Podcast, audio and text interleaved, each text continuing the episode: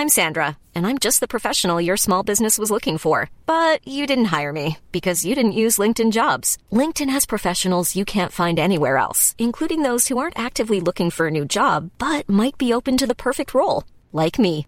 In a given month, over 70% of LinkedIn users don't visit other leading job sites. So if you're not looking on LinkedIn, you'll miss out on great candidates like Sandra. Start hiring professionals like a professional. Post your free job on linkedin.com/people today.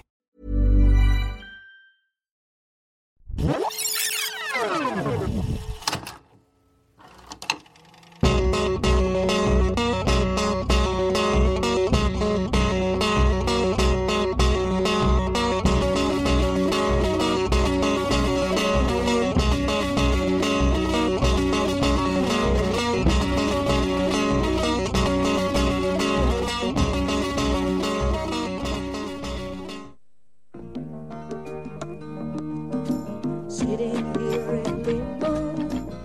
Nobody really knows what happens when you die.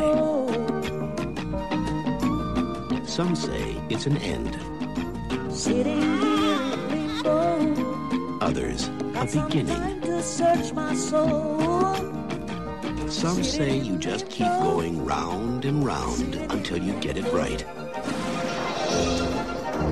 One night, four people were driven by destiny, overtaken by fate, and ended up living the life of Riley. Thomas Riley. Hello, welcome to Rewatchability, part of the Entertainment One podcast network. I'm J.M. McNabb, joined as always by. Robert Laronde. And we have a very special guest again this week. It's one of the funniest writers on the internet, Lydia Bug. Hey, Lydia, how's it going? Great. Thanks so much for having me. Thank you for being here. And I'm really excited about this show because we're going to be talking about a movie we've wanted to do for a long time. It's the 1993 Robert Downey Jr. comedy, Heart and Souls. Yes. Mm-hmm. Oft forgotten when talked about, I feel like. When you talk about, I don't think a lot of people know this. So I was shocked when I said I wanted to do it, and you were like, oh, yeah, I love this growing up. I'm watching it now. yeah, it's yeah. I'll- think I think people do have a fondness for it, even though it doesn't get talked about that much. But before we get into it, I do want to thank our Patreon donors. If you go to patreon.com/slash rewatchability, you can donate a few bucks to help keep us going. You know, it's not just us; it's all of the ghosts that are encircling our lives. Uh, so yeah, Yeah. patreon.com slash rewatchability. And also before we get into it, Lydia, I did want to ask you about a project you just worked on because we are Canadian and therefore have to squeeze in references to Canadian content as much as Maple possible. syrup.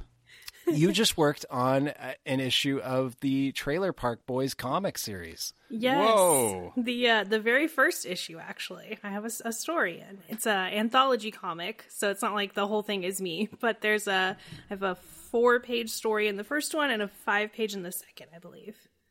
That's awesome. Wow. That's crazy. Yeah, it was really cool. That they franchised it with Devil's Due Comics.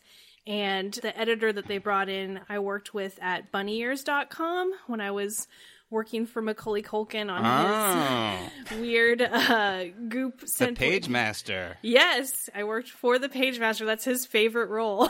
Oh, really? he likes to joke about that one a lot.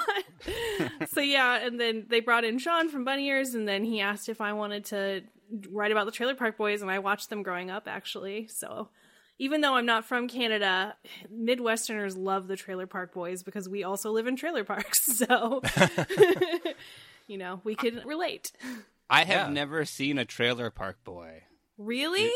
Am I going to get deported? Yes. Wait, you've never seen an episode? No, I don't think so. Oh wow! I just assumed you would have. I like Because I, live in a trailer park? Wow. No, because it seems like up your alley in terms of comedy. Like I remember when I was in film school, they literally showed us episodes of Trailer Park Boys when we were. Talking. This talking is how about you do it, boys. Comedy, yeah. uh, well, no, because it's you know it started out as like you know with an independent filmmaker, and yeah, so that's that's great. So where do people go to check that out? Uh, trailerparkcomic.com if you want to order it. Um, the first issue, I believe, is sold out. but they'll put the second one up there and I think it comes out it doesn't come out in August. I believe it's out in September. The first issue was out July 21st, but it's probably in comic book shops still if you're if we air this soon. So Nice. Yeah, for that's sure. gonna be my introduction to the Trailer Park Boys. Is the comics. You've it might be the a good introduction because they're vignettes, so that's kind of a nice way to get introduced to something. I feel like, I love vignettes. yeah, Uh, okay, that's great. Well, let's get into Heart and Souls because, like I said, this was uh, a big movie for us when we were younger, but not necessarily one that people talk about a lot today. But uh, Lydia, you suggested doing it. Do you remember when the first time you saw it was? Uh, not exactly the first time because I watched it so much. I am one of those, I was one of those kids, like, I have a learning disability. So part of it is that I tend to fixate, especially on media. And I will, I watched Mary Poppins 150 times when I was a kid because my dad was like, I'm just going to let her watch it until she gets sick of it. And I didn't. And then he was, he just took it away. So, um, Heart and Souls was one of those weird things where I was also like very, um, I wasn't allowed to consume a lot of media. My parents were trying really hard to keep me from seeing things that they, you know, like that were rated PG 13 or whatever at the time. They felt were too mature. So, like, as a kid, I wasn't allowed to watch The Simpsons, but. If it had Robert Downey Jr. in it, my mother was not going to deprive herself of that. so, Wow. yeah.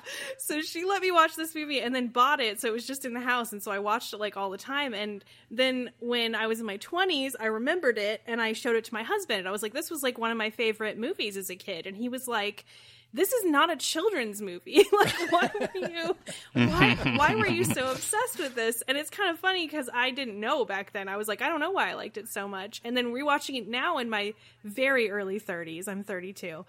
I get it because I was an only child and I was super like I wanted attention all the time and the idea of having like four people that have to pay attention to you all the time was was my dream. Right. Makes sense. yeah. Yeah. What about you, Rob? Did you see it when it when it first came out, or when did you see it?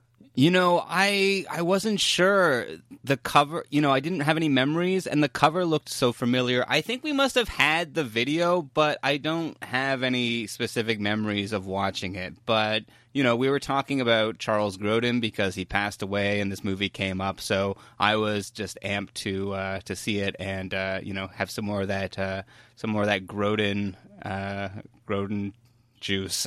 I don't know. That does not sound right. no. What a I don't think- terrible memorial. I, I don't think he would be happy that I that I memorialized him like that. You know, he would be frowning and his brow would be furrowed.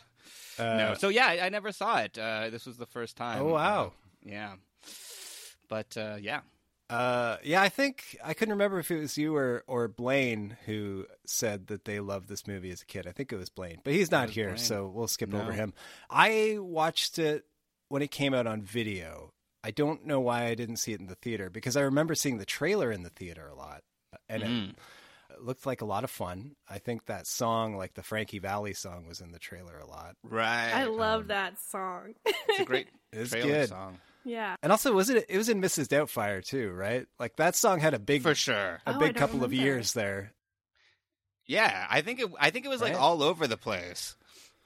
It was a big song. Yeah. So then I yeah I watched it on, on video and I remember really liking it and I haven't seen it since and I remembered it being just hilarious and wacky and not full of sorrow and tragedy like it really is. It is, yeah.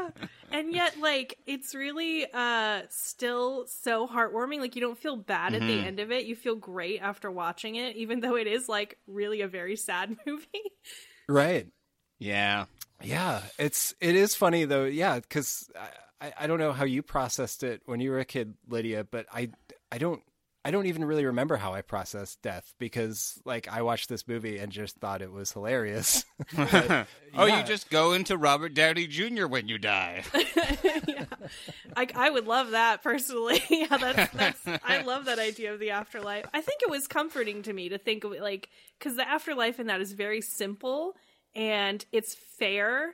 And I don't know. well, like their death wasn't fair, but the idea that they got to resolve all their unfinished business, there's Right. like a fairness to that. And mm-hmm. even when they didn't, they did. Like with Julia. Like I won't jump ahead, but like the, that I don't know. I, it comforted me as a child. I I think more than like the massive amounts of Catholic Church I was getting did for sure. this makes more sense. yeah. It's a better theological system for sure. Absolutely. Uh, yeah, Rob, do you want to do the rundown of the the plot of Heart and Souls? Okay, I will. So it starts in the 50s, one of those years, 1955. I don't know. No, it's, but it's the '60s, isn't it? Isn't it the early '60s? I thought it was the late 50s. Oh, okay. That's what I I don't know. It could be anyway. It's I'm, the past. I'm, I'm purely going by Bob Newhart's hairline. I don't know, exactly. right? but there are, we are introduced to all these people. There is a couple who is expecting their child. That's a very exciting event for a young couple. And there's also a uh, a a woman who is working as a waitress at the Purple Onion where Bob Newhart is playing, and uh, all these people they have like things that are, I mean, not so much the parents with the newborn baby, but the rest of the people that we talk about, they all have these things in their lives, like they're complicated, right? Like this waitress, Kyra Sedgwick, she is, you know, living in the city, living that city life like we all love, but she has this beau from back home who comes and shows up at her job, which is a big dick move, and confronts her and is like, hey, baby, are you to come back with me? Or I got this farm. And she's like, I don't know. I'm watching Newhart, you know? Which I thought I thought a cool thing about that was did you notice the routine he was doing was the same one from Marvelous Mrs. Maisel that her husband stole? Like I don't know about a lot about Oh, Newhart, really? so I, that must be a really Oh. popular routine. But I drew those things. You know, this is the same thing. I mean, I noticed that. I think, I yeah, I think they pulled it from his record. I think, he, like the way the audio sounded was, I think, like they literally pulled it from his record, which I thought was kind. Of, it was kind of neat. Um, yeah, I thought they did a good job with that. and they cast his son to play Oh. him because I was That's I was looking at this guy. I was like, this is a young Bob it's Newhart. uncanny. It's I uncanny. for a Did second they I get thought, Zemeckis in here? yeah, for a second I thought maybe they did like a CGI thing. I was like, no, that's crazy. Why would they I spend? wouldn't let that. what, I, yeah, this- I thought it was CGI, which Yeah. like, is dumb now that I think of it. it's like this movie cost a hundred million dollars because they really needed Bob Newhart. No, I had the same thought, and then I looked it up, and yeah, they got his son in there uh, to be him. That's kind of nice. It was a nice touch. I, you know, it sort of grounds it in in reality in a way, and in time in a way. You know, like it's a very specific thing. But yeah, so she has their thing. There's also Tom Sizemore. He is uh, he's a, a petty thug who is breaking into this rich guy's house to steal back these stamps that he previously stole from this little kid. And he gets his ass kicked, and he barely escapes. But uh, you know, that's Tom Sizemore for you. And we also have Charles Grodin. and he is a wannabe singer. He is auditioning for a, a piece of musical theater or something. And you, you can tell he's just very nervous. He's practicing in the hallway and he lets the other guy go ahead of him. He just doesn't, he, he doesn't want to do it. And when he, he, he gets up to audition, he can't sing. He he he nopes out of there. It's sad. It's a tragedy, but uh, maybe not a tragedy compared to the other things that are going to come up. But I felt, but like that storyline, I think is the most defined of the four. I think Milo and Charles Grodin get much more defined what they want to do and what they failed at during their lives than the two women do. For sure, for sure, yeah. And then finally, we have Alfred Woodard, who is a mom, and sh I mean, don't get me wrong. I mean, she is an amazing mom. Also, like she just did. I mean, Scrooge wasn't so far from this, and she also is like a great mom in that. Her like connection with like the Tiny Tim kids, like so good. And then here, it's like it echoes in the same way. And you're just like, ah, you're so. I wish you were my mom. Yeah, But uh big I mean, mom I energy. yeah, I know we're all in our thirties, but uh, you know, I would not say no to an adoption if Alfred Woodard was was adopt into the whole idea. podcast, you know? Sure.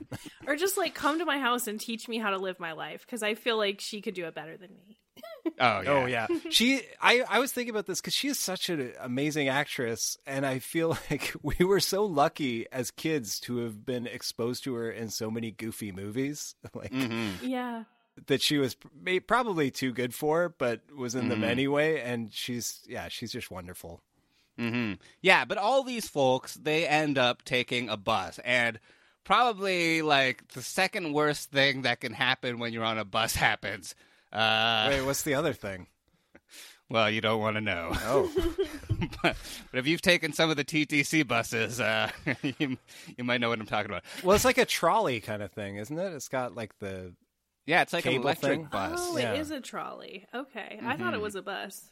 It's a bus. It's a bus on the on the trolley lines. I think we used to have that in Toronto, didn't we? I don't For a remember. while. in Anyway. the fifties, maybe. Maybe. But uh, yeah, they get on this bus, and you know, we have all these people, all these different people from different lives. They're not. Their lives aren't going to intersect in some way. They're not going to crash, are they? like the movie Crash, but you know, with less Oh. racism. but uh, there's a literal crash, and uh, there's an accident, and everybody on the bus dies. well, wait, we got to talk about how this crash happens because Yeah. it's, Oh right. It's Uh, hilarious. David Paymer is the bus driver, and he there happens to be somebody driving alongside beside him, and they're getting a little bit handsy in the convertible, and he just he can't take his eyes away, and uh, you know he's in this elevated position because the bus is like really high, so he has a great view. So I mean, you can't even really blame him, right? But regardless, it Wait, what? You can't blame him. he kills a whole bunch of people because he was gawking at these strangers. I mean, I guess you can blame him. He does have to God drive the bus literally for blames 500 him. years. Yeah. God. God blames God him is a for bit it. judgy, but he has been known to be judgy. It's, it's a little bit Old Testament in this uh, movie, okay? But I I love how much he's enjoying it when like all that's really happening in that car is that woman is swatting that man's hands away. Like, leave me Yeah. alone. And he's just like Yeah. still going after her and she's like, No, leave me alone. He should like he should be yelling at that man. this Yeah. movie has so many examples of what not to do while driving. You Yeah. know? There's this, there's like, yeah, the looking at the person, there's Robert Downey Jr. on his cell phone. Come on! Haven't you seen that Herzog thing? There's also like there uh, when he's watching uh, the people in the other car and he's getting all excited, like he squeezes the steering wheel in a weird way. It's like how So is that pervy. like? What is that doing for you right now? He, he Yeah. goes full Newman from Basic Instinct, you know? Yeah. Yeah, he's all talking about. sweaty. Yeah, it's, Yeah, he's like, it's a weird way. "Ah." Like anything could have happened. A, a dog could have run into the street and he had to swerve. Like, why would that be the thing you pick? This movie is a bit pervy, uh, as there's at least you know there's at least one other. I mean, there's a few other scenes. Basically, everything with Tom Sizemore uh, as well as pretty pervy. Yeah, but Tom, so Tom Sizemore's number one thing he's mad about about being dead is that he cannot get laid, which Yeah. is hilarious to me. I mean, yeah, that's a good that's a good rule of thumb for determining if it's a family movie or not. Is, Yeah. number one is Tom Sizemore in it. to like how pervy is he in it? Oh, very pervy. Okay, this is not a kids movie. just you know uncomfortably pervy. Still not a kids movie, but hopefully the scars will heal. Yeah, but so they all die and uh, they become ghosts, and they're all sort of you know. St- in this world, they're standing on the top of the bus. The bus driver goes to heaven for some reason, but he did nothing wrong. He's nothing wrong. But they guy. all they all go into the body of this baby that has just been born in the car, the baby of the young couple. well, not in the body. They're just kind of like I think they're in his body, and the that's like I think they're in his body. in the beginning, Oh, yeah, because they close up on the baby and they're all talking and they're not around. So I thought the implication was like they started out being inside his body and then figured out Oh. how to like get out. Because then we don't see him till what a year later at least. hmm So I do feel bad for this baby in this whole first act. Oh, I felt terrible for Tom. Like, uh, well, even thinking, it well, I'll let you get to like what they were supposed to do. But if you think about what they were supposed to do to him as a child, it is terrible. Yeah. Yeah. Way to go, God. What kind of plan is this? Come to think of it, this is as silly as Catholicism. now Yeah, that I'm thinking about it. Yeah. it's like I'm going back to the church. Catholicism, but wacky. Wackier. Yeah, but so Thomas, he grows up, he becomes a little boy, and they have a lot of fun with this kid. They're always playing with him, making him laugh. His parents think he's kind of crazy because he's laughing at nothing. They don't know what's wrong with him, but he seems to be having a nice time. And you know, there's lots of stuff. They sing the the Frankie Valli song, and it's very it's very fun as they're growing up. Very touching. They're like his like family. It's like it takes a ghost village, you know. And they are And- they like him. Like they're they're fine with weirdly fine almost with being attached to him because he's their good cookie boy, as they say. Mm-hmm. You should put some molasses in that while the baby's bowels are stiff. What you get the bottles? Milo, please. Yeah, I hate it when you do that. Hey, relax. Thomas likes it, don't you? No, you don't. No, I know you didn't. No, no, no. Honey, when hey, do we... man. As soon as it's ready. Relax, okay, Papa? I'm hoping to come back with all my parts in my new life. That's weird, Milo. and even even Tom Sizemore, it's not so bad. He uses the kid to uh, turn the pages of Playboy magazine Oh, for God, him so that he can watch Yeah. it. Meanwhile, like there's like a toque over the kid's hat so he can't see it. I mean, you can see through the toque. The kid can see through the toque. The kid pretending not to see through the toque with his entire being. I mean, But- that's not even really the issue. though. Yeah. There, yes, yes, It, yes. it is wrong. Yeah, and there's also the scene where like he tries to like look under the teacher's skirt as she walks by. Like this Mm-hmm. is like the second thing we see the ghosts do. Like- yeah. The second thing we learn is that Tom Sizemore likes to lay down and let ladies walk over him as he's like because he's a ghost and they can't see him, so he can see up their skirts. That's what he's doing with his afterlife. Yeah, and all the other ghosts are like, "Oh, that's Tom Sizemore for you." No, it's- no one is really like delving into how, just how awful this situation is that they're stuck with this guy Yeah. for eternity. yeah, yeah. It's, and then, uh, and he makes him go to the racetrack and like place Yes, bets. which was when I saw that I'd forgotten that scene, and I was like, "There's no human way that there wouldn't be consequences to this child." How did he get to the racetrack? Like, is he leaving? take the bus. There's nothing going to happen on the bus. Like, I know that it was the '60s or the '70s, but I feel like still someone's gonna track that this this six year old child is alone at the racetrack, and then they brought that back, and I was glad. Yeah.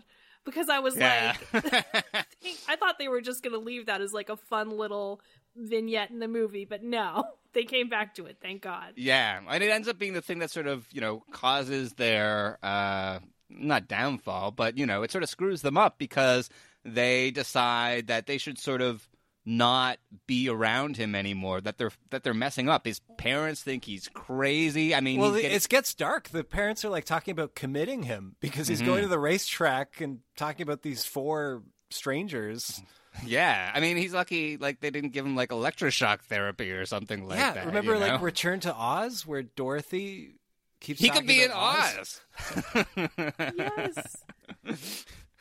and the ghost could be like the lion, the cowardly lion. Oh yeah, the Tin Man, the Scarecrow. Yeah, that's Other guy. Yeah, there were like six lions. I'm pretty sure. Yeah, Six lions, yeah. But so they decide to sort of like go radio silent and, you know, be invisible to him and just sort of piece out of his life. And this understandably fucks the kid up. They're like, hey, by the way, we're leaving and you're never going to see us again. And he's like, no, you're my, God. you're my family. And, uh, The acting Yeah. in that scene is amazing. That kid's tears, like I felt like the they in real life shot his dog on the set. Like, yeah, they were did- like, your mommy Yeah. died. it's the the old Hitchcock uh, routine. Yeah, Yeah. I, like I felt like they must have done something terrible to that child because he was such a good actor. I felt so bad for him. That little kid was the little kid in the Santa Claus movies. oh, wow. Oh, Eric Lloyd. Okay. Okay. Well, nothing as bad as the Santa Claus could have happened here.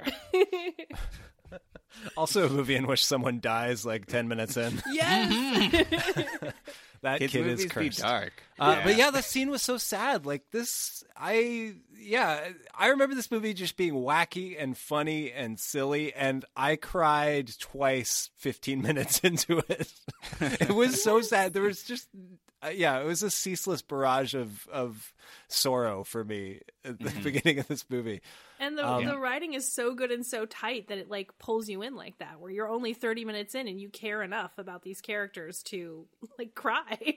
Totally. And even hmm. like eh, the Charles Grodin character who like seems, you know, you, you think like the the Alfre you get the Alfre Woodard connection because like, you know, she can't be with her kids and mm-hmm. she's very maternal with him, but then Charles Grodin is like I never had a kid and like I feel like I'm a father now. Like it was sad. Mm-hmm. yes, that that part got me. I loved that they had Charles Grodin be equally as into it as both of the uh, of the women were. Whereas Milo was more like pretending to be cool about it, like I don't really care about this kid that much. And then in the end, he's like, "Of course, you know, it's going to be hell to have to not be able to talk to him." And you're like, oh. Yeah, yeah. Yeah. I yeah, it would in a worse movie they would have had like friction between Yeah. the ghosts or one ghost yeah not care until the very end or something but yeah but they're all on board it's a baby how can you be mad at a baby "Yeah." Well, well. But so all this time passes and this baby, he grows up and he doesn't just grow up to be anybody. He grows up to be Robert Downey Jr. So okay, charismatic. hol- hold on we got to talk about the transition between when he's a kid and when he's Robert Downey Jr. because this was the only other memory I had from watching it and that is I had to rewind and watch this transition several times on tape because it's like you remember like computerized like morphing was really big in the Mhm. early 90s yeah they do a thing where you see like the sunglasses coming up as he's still a kid and then it quickly morphs into robert downey jr like it's this really weird transition It is. It's jarring. yeah mm-hmm. because it looks like the kid is like he's crying because all of his best friends just left him maybe forever and then he like it for like a second it looks like the kid whips out a pair of sunglasses out of nowhere you have to like throw him on over his tears, over his hysterical hey, tears. hey, don't you know? Sometimes you just gotta. Sometimes you just gotta get out your shades. ray-ban for tears What's more manly than crying? Walk like a man, cry like a man. I think they just like didn't want to make you too sad because it's a comedy, so they were like, "No, no, no, it's fine. Right. He's Robert Downey Jr. now. He's fine." right Yeah. morph Well, it so- quickly morph it we gotta get past the sad part So he is charismatic like Robert Downey Jr., but also sometimes kind of an asshole like Robert Downey Jr. I mean, he, you know, yeah. he's Full- like, full you know, he's got to watch out. He's got to watch out. And he's working for like this like bankruptcy company, like somebody who like buys up companies and then bankrupts them and all that stuff. It's, you know, very predatory. Is ruining our economy as we speak and um, everything like that. But, um, you know, and also he has a girlfriend, Elizabeth Shue, who he will not commit to. Why? He has some sort of abandonment issues. I don't know why. I love that they really spelled that out at the end, but it was like the whole time you're like, "Yeah, I get no it." No kidding. I mean, I don't, I don't understand why these ghosts couldn't be like, okay, we are going somewhere in three months. And we'll hang out with you a whole bunch until then, but then we'll be gone for a while, and maybe we'll come back to visit sometime, but we're not gone forever, forever. This isn't anything you need to be PTSD'd about. Thomas, we feel the time has come for us to go away. What? No! Yeah, buddy. It'll be a lot better for you. Honest. We don't want to, Thomas, but we have to go. No, please, I'll do anything you want. I'll pretend you're not there, okay? It won't be a secret. Oh, we can't do that, sweetie. It doesn't work. Don't cry. We're going to be right here watching over you. Just quietly. You'll be okay, kiddo. You grow up, you forget about us. No, I won't. I won't. They come back and they're kind of like disappointed that he's, you know, a gruff businessman and he's like firing Kurtwood Smith. They should be glad he's not like a serial killer because they messed him up so badly when he was a little kid. Yeah, he Yeah. thought he was insane for most You of his life. He could be the life. Zodiac. Yeah. So, yeah, San Francisco. Or they even like he even says like I can just pretend that you're not real, and they're like, no, that won't work. They wrote that off so fast, and it felt like to me that there was just someone said that like they'd written the whole script and they turned it in, and one of the executives was like, why can't he just pretend they're not there? And they're like, oh, I'm gonna put in a line where he says that won't work. Sorry. Doesn't work. fixed. but at one point, David Paymer, the bus driver, he rolls back in with his ghost bus and he's like, "Hey, I'm here to pick you up. Sorry I was late." And so it turns out that these guys, the ghosts, were supposed to be completing their life's mission, unfinished business. You know, the Casper stuff that every ghost movie has now. They were supposed to be doing that stuff all this time instead of singing Walk Like a Man and getting the four part harmony. But they weren't. And so now it's time to like get in the bus and uh, go to heaven, you know? Yeah, but, like like Lydia, like you said, like it makes no sense that they would. It's like, well, you have unfinished business. Here's a baby to help you complete yes, it. how is a baby? Well, he said that he was supposed to pick him up 15 years ago. So even a 15 year old doing the things that they needed to do to resolve their issues would be insane.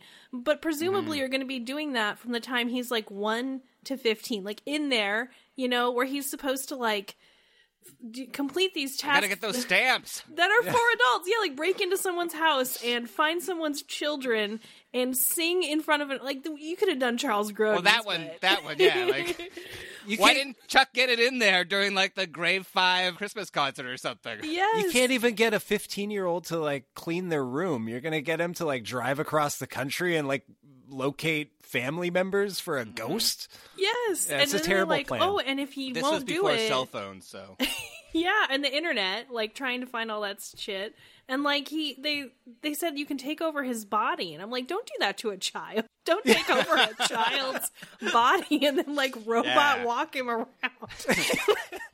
wait why would that he's be? 18. Yeah, none of this. And also, David Paymer's like, oh, yeah, there was supposed to be an angel was supposed to come down and talk to you. Uh, they didn't do that. It's like, what? What? yeah, was there like a whole like B plot where this drunken angel is like, you know, reading like the map directions and being like, where was that guy? And then the other thing that's weird is like, well, even if okay, like if they're being if they finish their business and they're being shepherded to like you know presumably heaven, why would they send like the guy who murdered them? Because he was too horny to be driving a vehicle, and, and the vehicle they died in, to come re-traumatize them as they're mm. being delivered to God. I, seemed like a, just send a, anything else, anything. Yeah, send a car. and I, and I, I think that the story reason for that was so because he felt bad, so then they got extra time. He felt bad because he murdered them, but like Right. that seems. But he was like, just belligerent the whole time. He was Yeah. a, a jerk about Kind of it. a dick about it. yeah, Yeah. till like the last minute. But the I think the uh you could send another car. God, yeah, you're right. Like they, Or You can send anything. Send the Oscar Mayer Wienermobile. You're God. crazy idea. He's an omnipotent being. Why not just snap him away? He doesn't need to send a vehicle, right? This is uh, the this Well, now- transportation That's just thing is a problem of mortals. Yeah. Now you're getting into Kirk Cameron territory that I'm not comfortable with. yeah, we're that- not going to left does make me behind these guys. But so they they now have to finish their thing. And so now they need to uh, reappear to Robert Downey Jr., who hasn't seen them for years and, you know, has become like a bit of a dick in the meantime. So they try to get his attention. It's really hard. Eventually they do by singing the Frankie Valli song and then they sort of tell him that they've that he has got to help them finish all of their business while his relationship is crumbling and uh you know, I mean, there's nothing really happening with his job, but they do make him look. Uh, well, they do make him sexually assault somebody in the boardroom. yes. Yeah. And then like writhe around on the table like it's an exorcism. yeah. Yeah. He they are again ruining his life.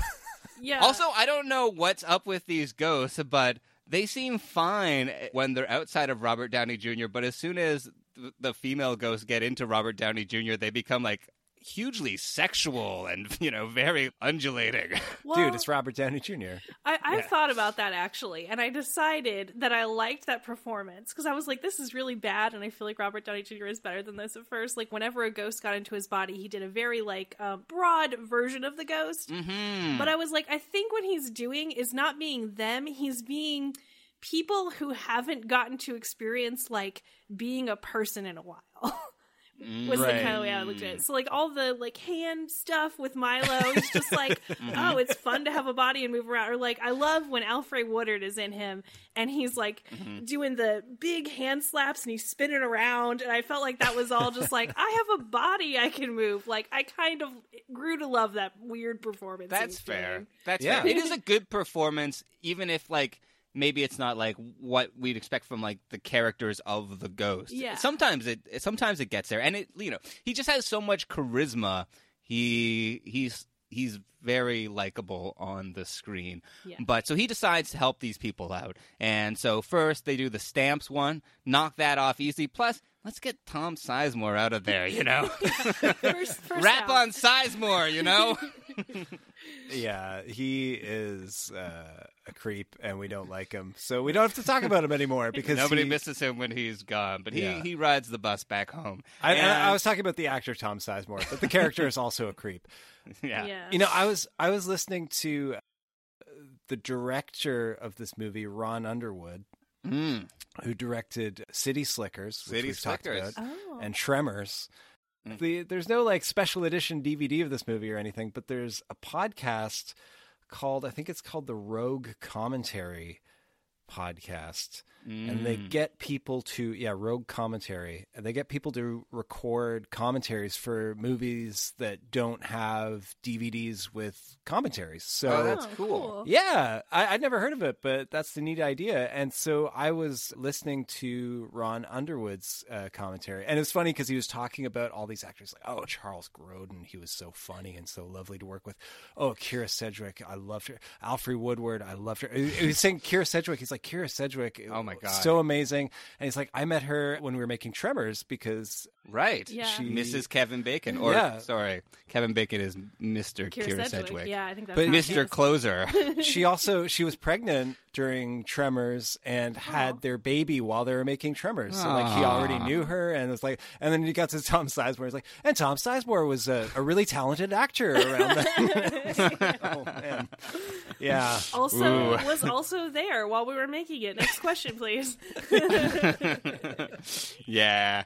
Well, so the next thing they do is they go and help out Harrison. They do his, uh, they help him sing. Where are they going to do this? I mean, they are also laying the track work for everything else. They're, you know, investigating where Alfre Wood- Woodard's kids are, and also Kyra Sedgwick. They're going to go see John's farm, but she's sort of putting it off for some reason. But so they got to go and get Harrison to sing, and so they decide BB King concert is the place. So they sneak him in there and they get him on stage. And this is actually the same concert that Robert Downey Jr. was invited to go to with his girlfriend Elizabeth Shue, who he's been disappointing over and over again. He missed their dinner. He's supposed to meet the parents, uh, not Robert De Niro, but her parents, her parents, and it's a whole big thing. But so he ends up showing up at this BB King concert to sing the national anthem. I mean, Harrison is singing it through him. And, you know, it's an amazing performance. The crowd goes wild. BB King joins in there. It's it's so good that after the performance, BB King has to change the title of his song to "The Thrill Is Back." Huh? Yeah. Uh, okay, But I I think this was uh, really uh, a smartly written scene because Yeah. There's no other. You think like how what would he possibly sing that just wouldn't get him thrown out immediately from this concert? And yeah, he comes out and, and sings, belts out the national anthem, and everyone just kind of stands and acts like. Well, yeah, that's Robert That's Downey thing. Jr.'s idea. They're like, "How are we not going to get kicked off stage?" And he just like nods at him. And he's like, "Yeah, I've got it." He goes out there Yeah. and he says, "Please rise for the national anthem," and no one bats an eye. And you're like, "That is Yeah. genius." Mm-hmm. Yeah, it's great. I yeah, I lo- and then BB King joins them. BB King is so great. I love when he first shows up smiling. It's so great. He's just he's amazing, and I love that song. And uh, he's great. yeah, that that's the high point of the movie for me. That scene was the. I thought that was the best part. BB King walks through a fucking bus. yeah. that's fucking awesome. I saw I saw BB King once in Nice. concert, and it was uh, you know those seats at Roy Thomson Hall behind the stage. Mm. I was sitting there, so you're kind of looking at his back for most of it, and he did not know we were there until uh, the like the the curtain call, like when he was uh, getting applause, and he it was almost like a jump scare. Like he just kind of turned around and was like, "Ah!" There's a whole crowd of people behind him. You scared Not ghosts BB again. King. That's like I you should did. talk about that more. you should put that on your resume. I frightened Right. BB King once. Yeah, yeah, Then I sang the national anthem, and it was cool. yeah. But Elizabeth Shue is not happy with Robert Downey Jr. bursting in on this blues man, which kind of makes her a hypocrite. Maybe Albert Collins would like a word with her. Adventures in Babysitting, Oh, right? Yeah. You know what I'm talking about? I do. You know, Good This point. is just a thing that you did in the late '80s, early '90s. Was you just ended up singing with a blues singer for some reason? you know, it's a white person rite of passage, right? if you're lost in the '80s with ghosts or children, sure. Yeah. Yeah, and then I, I do like that uh, she, that he keeps running into her, and she doesn't even really know what's going on with him. I mean, I kind of remembered this movie as being like more focused on him and his problems with uh, Elizabeth Shue. She's like I remember that being it. the story. Yeah, she's barely in it, but it's also like, yeah, I, I'm glad that it's about like the ghosts and their unfinished business. Like I don't want it to be so much about him and his problems. Like I, I didn't even really know that like like when when we see him in the future, like when we cut to Robert Downey Jr., like he already knows her. He's already in a relationship with her. We don't have to see him. That that's not the focal point of the story, which was not the re- way I remembered it, and uh, it's so much better because of that. Yeah, that was a, Yeah. a major problem that I had with the movie. Actually, I didn't. I, I was surprised by how well it aged. You know, there's not a lot of racism, not a lot of gay jokes, but it's not great to women. and one of the ways in which I think it, it does a disservice to to the character of Elizabeth Shue because you don't understand why she would like that guy. Oh no, she shouldn't leave him. Yeah, Yeah, like everything he does from her perspective is insane, and most especially like telling her that he's super busy at work and then showing up at the BB King concert and singing the national anthem is like if you keep dating that guy, you're nuts. like that guy, something's going on with that guy. You need an explanation for that, right? He's going to be singing all sorts of national anthems when you know you're expecting him Yeah, to be somewhere. He said he couldn't hang out with her, red flag. and then he just did a crime. Like that's all he was doing was a crime. Big well, I. I I just like that uh, it wasn't you know uh, sort of rediscovering the fact that like it's the sort of inciting incident of this bus accident is just so emotional and traumatic. Like I was worried that it was building to a place where it was like the ghosts show up and like he's got relationship problems and then it's just a comedy of errors. So I was happy to see that like, you know, the relationship stuff was kind of the B plot and the Yeah. ghost stuff was kind of the A plot. But I mm-hmm. agree, yeah, the Elizabeth Shue character is is very undercooked and she is good though. I mean, she's she always is- good, yeah. yeah. Yeah, I mean, I, you know, I would, I would see a movie with her and Robert Downey Jr. You know, given more time to actually be together. They have like a certain charisma that matches each other. I, it's, you know, they're both very, you know, comedic actors. But yeah, so they got that done. Now they got to find Alfre Woodard's kids, and you know, adoption. mm, it's difficult. They're not going to find the records, and you know, plus they keep on getting arrested, so that's a big problem. And there is this cop who we happen to see, and over and over again they keep running into him, and it couldn't be that. No, because you know, and the third time they run into him, it's a big thing and he has to like comfort his child and he starts singing this song that only she sung to her kid and she's like oh my god have i been looking at my kid the entire fucking movie without noticing i mean I mean, I thought Alfre Woodard was such a good mom and had like all this maternal instinct and all that, and you know, He is an at least, adult. Yeah, has he- led me to believe that she should know. He was six years old the last time she saw him. I, t- I totally forgave that. That didn't bother me. know. And I love the guess way that so. she figured out it was him. I thought was really sweet when he sang that little song. And she's like, I wrote that song. Like, nobody knows that song. Yeah, It's, yeah, it's great, and I love you know like the scene where uh, Robert Downey Jr. kind of talks for her, like he doesn't try to Oh my convince him that like that, that there's a ghost there. When he said, I never left you, I laughed and cried at the same time. yeah. Look, I know that I sound absolutely nuts. Was your mother's name Penny Washington? Really? This is mine! This is All right, now what is this about? You got two older sisters, right? Shirley and Diane? Am I right? big! Who are you? Is this some sort of sick joke? Did I lock your brother up or something? Do you know where your sisters are? No. I do. it was sweet, yeah. And they also like because he hugs them, and it's like, but they also, you know, recognize that that would be a weird thing, and it was nice for Alfre Woodard, but weird for everyone else. Yeah. Yeah. And the the other one kind of bummer is that to me too is that the two women, both of their really like their plot lines were heavily tied to like you know they didn't really have any unfinished business. Like Alfre Woodard oh, just Oh, yeah. wanted to know Yeah. that her children grew up okay. And Julia just wanted the guy to know that she would have said yes to marry him. Like their their plot lines were very heavily tied to men and family, whereas Mhm. the two guys got more meaty parts, more stuff that they wanted to complete. Well, also it's kind of like questionable to have this like movie where this black woman is not allowed to take care of her kids and instead has to take care of a white kid, which is a thing that happens a lot. Uh, So it's like all through the movie, I was like, "Fucking, why are you doing this to her?" You know, like. Well, the other weird thing is she has three kids, and like she tells the one kid where the other two kids are because they figured that out, but she doesn't get to see them. Like, why? Yeah. Couldn't they take a plane or? I don't know. It seemed weird. Yeah, that they she was just, like, she was got, she saw one one kid. and it was her. She's like, I only really loved that one. yeah, that, that was what was funny to me too. Is she was like, was "This is one. my favorite kid." He was, I think, the only named one, right? Good kid. The other two were just her girls, and then the boy was. Girl one. She didn't even get around to naming the other two.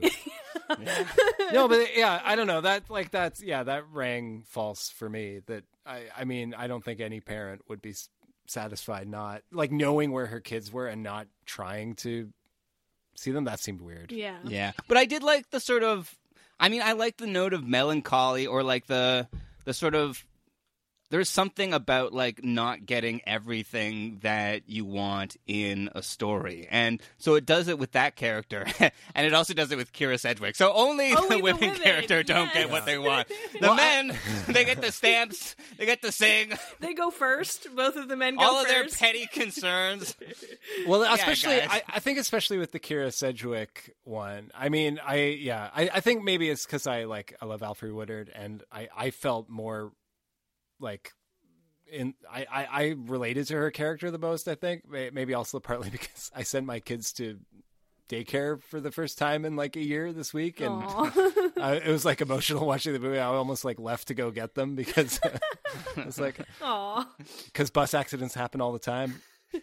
But I I do think especially the Kyra Sedgwick one is weird because like her when we see her like she's reluctant to go with this guy because she's like got these vague ambitions and we don't really learn what they were. So her unfinished business is like she wants to go back and see that guy that was seemingly kind of holding her back from like accomplishing what she actually wanted, which is we don't ever find out what that is. I think she just wanted to live in the city. She doesn't want to live in the fucking podunk nowhere area, you know? Yeah, that was kind of all they said was she didn't want to be like her mom, and her mom never went anywhere and did anything, so she was working as a waitress in the city. Give her a dream. She gets to see Like- Bob Newhart during her shift. I mean, come on. Yeah. That's got to be worth something. Yeah, I think she was like having fun, but I just wish they had given her a goal of some any kind. Like it could have been Totally. great. They could have made her want to be a fashion designer, and then like Robert Downey Jr. has to go model or something. Like it could have Yes. been great if they did Or I anything. I thought, like, you know, maybe just because of the marvelous Miss Maisel, I thought maybe like she was like working the room because you know she aspired to be a stand-up comedian, and that would be something that you know. Yeah. Oh man, yeah, and then Robert Downey Jr. would have to like go by an open mic and like do the set that she never got to do. Oh, That and would that be would great. Be really good because it wouldn't make any sense coming from him. It would be all stuff about women from the fifties, and like, would, would bomb. That'd be hilarious. So I'm reducing. Yeah. you know how it is. Yeah, Yeah. that would be great. And the whole scene with her at the end is weird too because there's like she goes to like the farm that like that guy was going to buy and then Mhm. finds out that he's been dead for 7 years. Mhm. And then, like, there's the moment where she's like, What was my unfinished business? And then she looks at Robert Downey Jr. and is like, It's you. And I, for a split second, was like, Oh my God, are they in love? yeah, and when I was a kid and they hugged, I was like, kiss, kiss, kiss, kiss, you know? well, wait, isn't it her like boyfriend comes from heaven and like inhabits Robert Downey Jr. and so like when they hug, it's her hugging her boyfriend, right? Wait, what? I did not get that. Okay, I mean, I swear, like it's there. Like, he he like Robert Downey Jr. says like, "Oh wow" or something like that, as like this bu- spirit is inhabiting him, and then she's like. Oh yes, I know it's you, and so she hugs him like earnestly. Or And maybe then- is he the reincarnation of that guy? Because they do say at one point David Paymer is like when he's grabbing Tom Sizemore or whatever, he's like, "There's another life being born. We need a new soul." Oh, that would have been So a the- weird. No, because then that guy we need had four to... new souls. Uh, we need this creepy old man to be stuffed inside a baby stat. yeah, plus that the uh, Kyra Sedgwick's ex only died like Seven seven, years ago. ago. So and did not have a good yeah. life. They noted that he had a difficult life and No. was sick, which I thought was like, wow, dark. Like I thought it would be like, oh, he moved on, he was fine, he had kids, you know, something like and that. And they found him in the apartment, not Yeah. like you know, like oh he he died in the hospital, surrounded by his friends and loved ones. They found him like. Did he die naturally, or did he kill himself because Kyra Sedgwick died in a bus accident in the fifties? because this goddamn guy couldn't keep his eyes on the road because the other guy was getting handsy and Yeah. uh, So dark, so dark. Yeah. We- weirdly dark ending. But still, you feel good because she got to hug do Robert feel Downey Jr. and that hug is so satisfying. They like play the music and he spins her around and you're like it's all okay. Yeah. She also has the uh, "Touched by an Angel" lighting effect before that as well, lit from the back with her like hair, almost like a halo. It's you know I recognize that. she anyway. is good. I like her. Yeah. She's amazing. Kyra Sedgwick. Kyra Sedgwick's amazing, and you know I love the Kyra Sedgwick Kevin Bacon couple. They're like my favorite Hollywood couple because they're both amazing actors. What are what better actors can you think of as a couple than like Kyra Sedgwick and Kevin Bacon? Uh, yeah, you can't. I don't know. They're great, and I feel like they support each other really well. So Oh, well- I, I didn't know you cared so much. Yeah. I care about Kyra them. And Kevin Bacon. Relationship goals. They're pretty cool. I like that they rotated movies when their kids were growing up too and shows. I think that's cute. So they could both have careers. Oh, they're great. Uh, yeah. Well, okay, that's that's Heart and Souls. We're gonna take a quick ba- break, and we'll be right back with some uh, trivia. Hiring for your small business? If you're not looking for professionals on LinkedIn, you're looking in the wrong place. That's like looking for your car keys in a fish tank. LinkedIn helps you hire professionals you can't find anywhere else, even those who aren't actively searching for a new job but might be open to the perfect role. In a given month, over 70% of LinkedIn users don't even visit other leading job sites. So start looking in the right place. With LinkedIn, you can hire professionals like a professional. Post your free job on linkedin.com slash people today.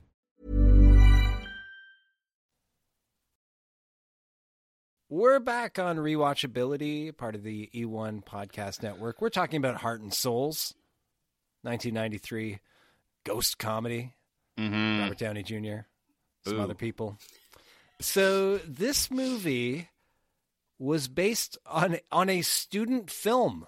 Did you guys know that? no. Whoa. That's amazing because the script is so tight. I feel like the script is no fat in it at all. Well, mm. the original was a, a 16 millimeter nine minute film called Seven Souls. And it was about Wow. it was one guy and six ghosts about a man accompanied through life by the souls of six people who had died the night he was born. It was by Gregory Hansen and his brother Eric From the And- Hanson brothers. Yeah, they started a band later. MMMBop. MMMBop was actually about the process of having your soul uh, enter another person's body. A lot of was the sound the bus made. Yeah.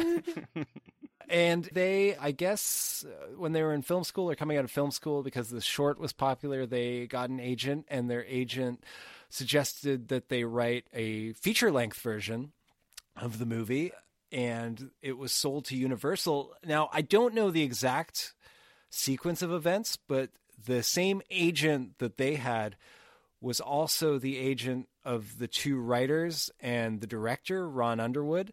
So I'm not sure. I know that he said he saw the script and loved it. I'm not sure if he saw the version that was rewritten because Universal basically decided to uh, make it, it a bigger budget movie and hire more prominent star talent because those those brothers were originally supposed to like direct it. Uh, Mm. They were like wanted to be like writer directors, and instead their story They could have been the Coens. yeah, instead their story got taken and given to S.S. Wilson and Brent Maddock, who changed it around from what I can understand quite a bit. Originally, it was more of a drama, Hmm. and I can they, see that for sure. Yeah, and they lost two ghosts, uh, made it four instead of six. That's a good idea. I can't. I think it would be way too full with six.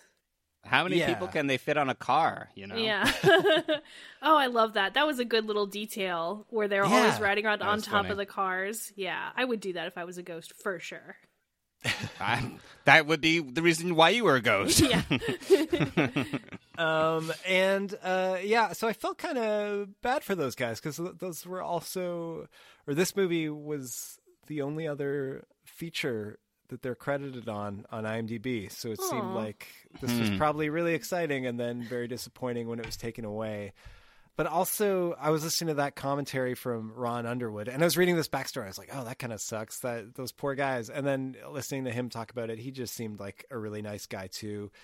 And he was talking about how the script came along for him at an important juncture in his life, where he said his family had suffered a tragedy where he, I guess, had a young daughter, and a, a friend of hers was biking over to their house and uh, was hit by a car and killed. Oh, geez. And so he said he was really, you know, struggling to make sense of that tragedy. And he said the script came along, and he just kind of he said like it it actually making this movie helped him in a way. Well, that's good. Yeah, which all seemed very genuine, and yeah, it, he sounds like a nice guy. So uh, Uh, yeah, I can see that. Like I said, it has that kind of somewhat comforting idea where I guess what I like about it is that after afterlife looks like our life, which is a comforting idea, right? Like we know Right. what a bus is, Mhm. and you know, in the Catholic Church, it's like, yeah, angels are big wheels with eyes, and you're like, I don't want to see that. I want, I want a bus, just a bus full Jesus. of friendly people. That sounds much nicer. Buses have wheels. they could have eyes. No, just thanks. give me a just give me a horny character actor on a bus, and I'll. That's I'm what I good. want. Yes, That's my idea of heaven. Yeah. So I thought here's I you know there's not a lot of trivia about this movie, but I thought here would be a a fun question to throw out, and that's can you name any other movies features that were uh, adapted from other student films? Ooh. Well, what's that George Lucas one that he adapted in a student film? Yeah, that that's- counts, right? THX one one three eight. Is that Yeah, That's yeah. the one. That was the first one I thought of. I found two. I'm sure there's lots, but I found two others. The other one is Whip- that Whiplash. I don't think that was a student film. Oh, close enough. That movie Nine, like that animated movie, Oh, that was a student film apparently, and uh, the movie House Party began as a student film. okay, that makes sense. The student Uh, film was artier. So, like I said, this movie was uh, rewritten, or as uh, uh, Ron Underwood called it, he called it an adaptation, basically, of that original script by S.S. Wilson and Brent Maddock. They were the two screenwriters that rewrote this movie, who had Maddock. had written Tremors with Ron Underwood before, Mm. and right before this movie, they had written another ghost comedy. Can you guys name that that ghost comedy they wrote? Ghost comedy. God, there aren't a lot of those. Is it Ghostbusters? It wasn't Ghostbusters, no. Frighteners? This was just a few years before. I think it was 1990. 1990 Oh, ghost comedy. Ghost Dad. I'm just It gonna. was Ghost Dad. Oh, no! you got it. Oh no! Yeah, which uh, is also a movie where I, I mean, uh, yeah, it also stars a horrible person, but uh, Mm. was also a movie where the, the mechanism by which the ghosts happen was really weird. Because remember in that movie, it was like, is he going to fall down the stairs or is he going to get hit by a car? And the way he becomes a ghost is he gets driven off of a bridge by like a Satanist who's driving a cab. Right. Like it was the Isn't there a bunch of pervy stuff that happens too in that movie? Yeah. Yeah. Ghosts. So this guy was Yeah. big on writing pervy ghosts. So then this ghost can go into the girls' locker room. yeah, that's what it feels like. He's like, hey, you know what I'd do if I was a ghost? and then the ghost goes through the underwear drawer. Oh. and the the only other question I had for you was there is one other movie that I could find where Robert Downey Jr. oh, I know And this one. I know what Shue you're going to say. Okay. I can guess Yeah. the trivia you're going to do. What's wait? What's the question? No, okay, go ahead. Sorry. I bet I can guess what he's going to ask because I thought Go- of this before I came on. There's another movie where Robert Downey Jr. plays the reincarnated spirit of a girl's uh, dad. Oh, that one? I was going to get into that. Okay. Yeah, no, that's not what I was going to say right now. What I was going to say is, what's the other movie he's in with Elizabeth Shue? Oh, okay. I don't even know that. that, Um, uh, Rob, you got it? No, I saw it, but I forgot. Uh, it's Soapdish. oh, yeah, yeah, yeah. I forgot that But- she was in that. Elizabeth Shue was. I, I really want to talk about what you were going to talk about, Lydia, because looking back at a lot of the reviews at the time of this movie, a lot of them were like, hey, this is a pretty good movie. The last ghost reincarnation movie that Robert Downey Jr. was horrible. uh, the last movie he did was called uh, Chances Are. Yes. And have you seen it? I haven't seen it. I've read about it and I've been meaning to watch it because I was like, wow, I can't believe that happened. A. B. I can't believe Robert Downey Jr. is like typecast in these weird ghost reincarnation roles, you know? like it's the kind of thing where an actor gets a really niche role and then another one immediately, like pretty much right in a row. I feel like he did those two. But I know that the, Yeah. the plot of it is he like basically this girl's dad dies and is reincarnated as a guy that she then gets in a relationship with. Ew. Yeah, who, who is played by Robert Downey Jr. Ew. Yeah. Well, it's like it's uh, it's Christopher McDonald is the the guy who dies. Ew. Shooter McGavin. Shooter McGavin, that's right. And yeah, and exactly. He dies, comes back as Robert Downey Jr., who like starts up a relationship with I think it's Mary Stuart Masterson is the Mhm. daughter, Sounds and right. then like somehow gets his memory back and remembers he had this past life where he was her dad. Yes. but then he Ew. he Who also remembers some some guy, probably the same guy. who wrote Harry Ghost Town. House and Randy House. I just felt like hypothetically, why of any story you could write do you choose to write that one? Yeah, they started that story with a blank page. yeah, and, and could have came been up anything. with that. Could have been any movie, and they made they made the movie where she dates her reincarnated dad. But also, uh, Cybill Shepherd plays the mom. So when he gets his memory back, he like starts hitting on Cybill Shepherd and convinces her that he was her husband. And then like she realizes that she's really in love with Ryan O'Neal. And then I have not seen it, but I was reading the Wikipedia at the end. An angel comes and gives Robert Downey Jr. a shot that removes his memory.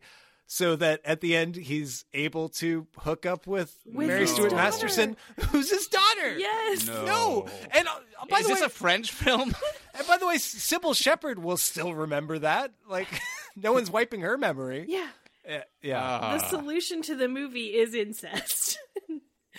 yeah. It was like problem. Your problem is incest. The solution also incest. well, maybe Robert Downey Jr. just wanted to do a ghost comedy without all the incest. yeah, maybe that's why he Yeah. took it. He was like, "You're not going to believe the last ghost comedy I did." I mean, how much incest we talking on this one? Like low to medium? Because I just, I mean, there's I'd a be more comfortable with none. It's a guy forcing a child to leaf through a Playboy, but I guess that's okay compared to the last one. And this movie got a. There was a whole article about how the director was not happy that it got a PG 13 rating, uh, specifically for the scene in the bus and the uh, in the car at the beginning. Uh, Well, I mean, if you're talking about this movie compared to any crash, I mean, maybe we should compare it to the Cronenberg one because because of how it all started. Uh, Yeah. He said, It's so pretty bizarre. I've always thought the ratings thing was a good concept. I have little kids, and I go by it in terms of knowing if something is suitable for my kids. But the experience I had on this film made me sort of wonder about the values of the ratings board. I really feel this film is appropriate for families, and I would certainly take my kids to see this film. I mean, tweak it, make it 30% less horny, and I think it's fine for families. Yeah. Yeah, that scene where the man is groping the woman in the convertible is my son's favorite scene. and my wife's.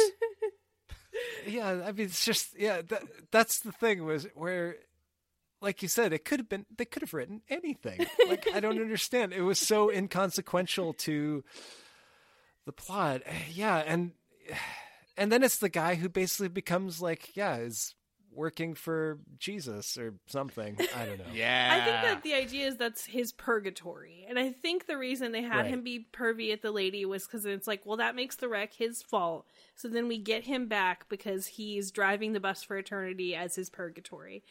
But you didn't have to make it that horny.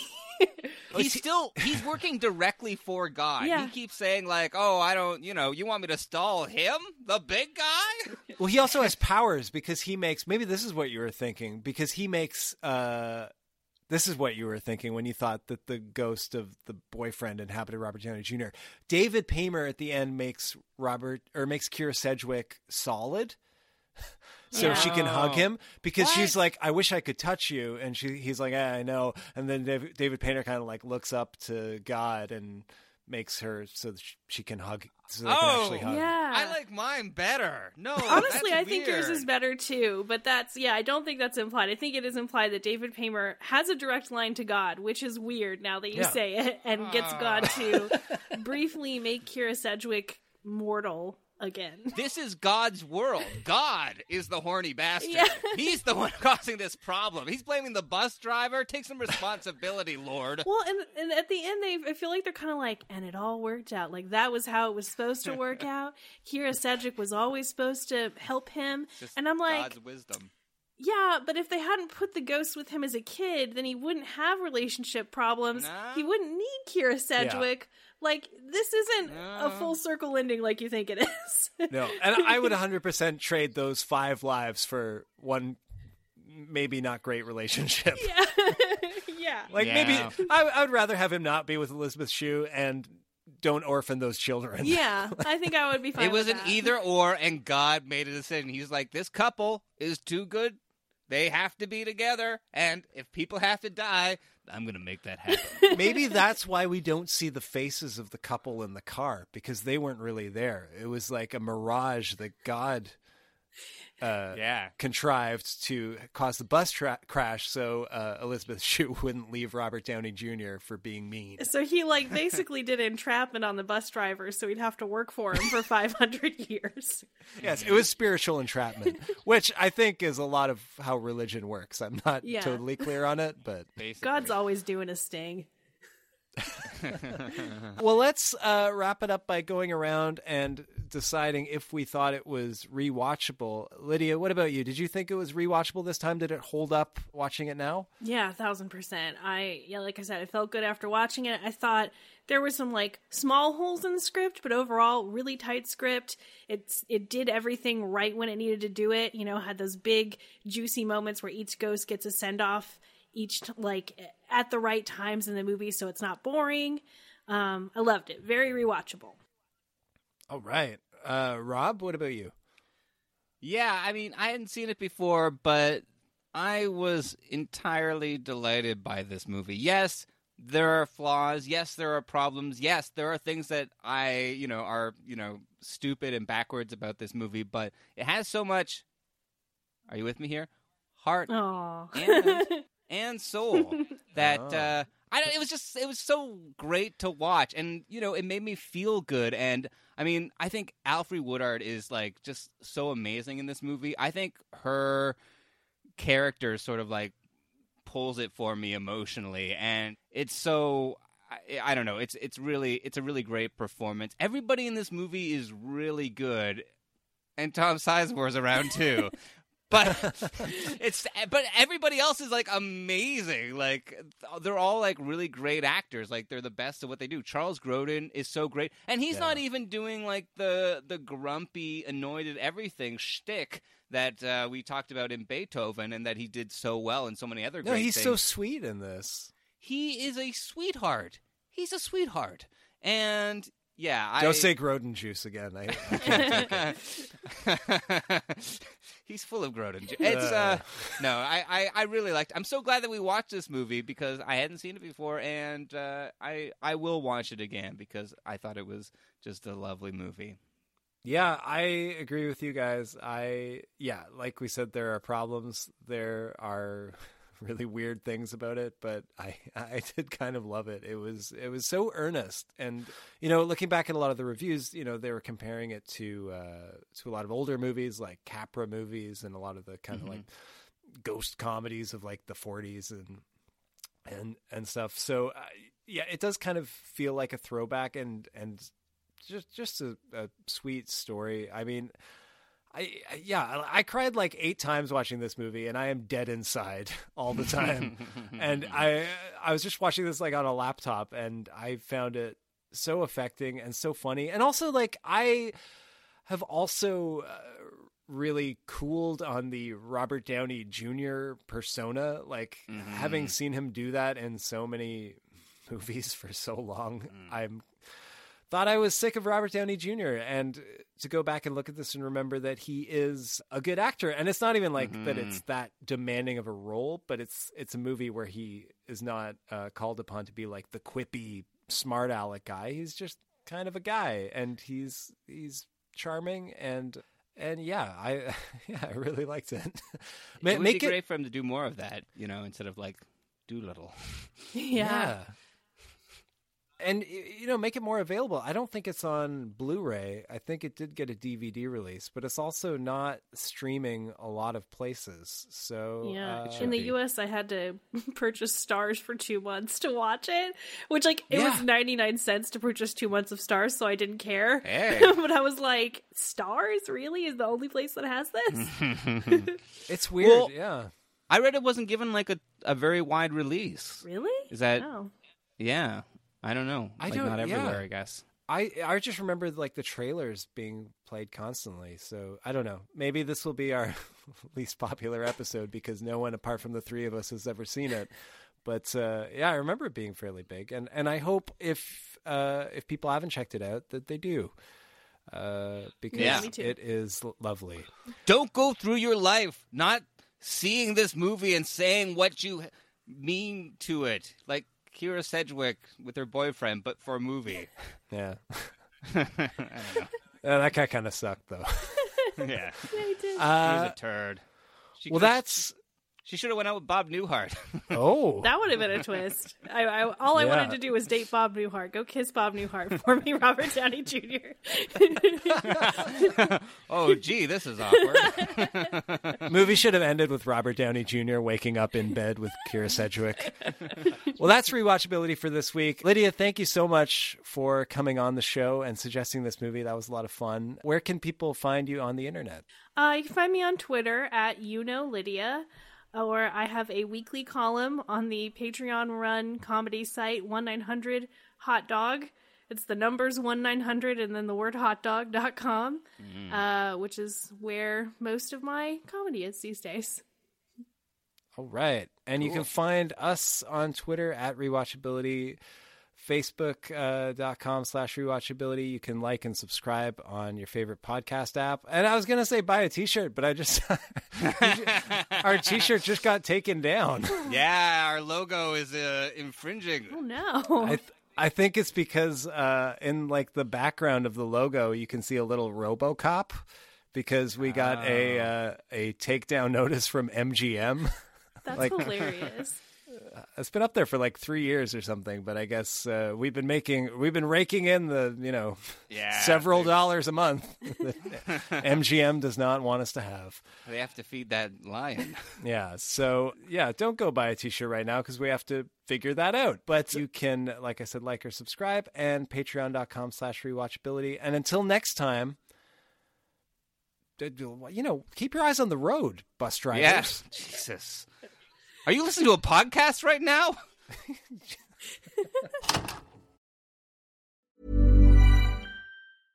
Even when we're on a budget, we still deserve nice things. Quince is a place to scoop up stunning high-end goods for 50 to 80% less than similar brands. They have buttery soft cashmere sweaters starting at $50, luxurious Italian leather bags, and so much more.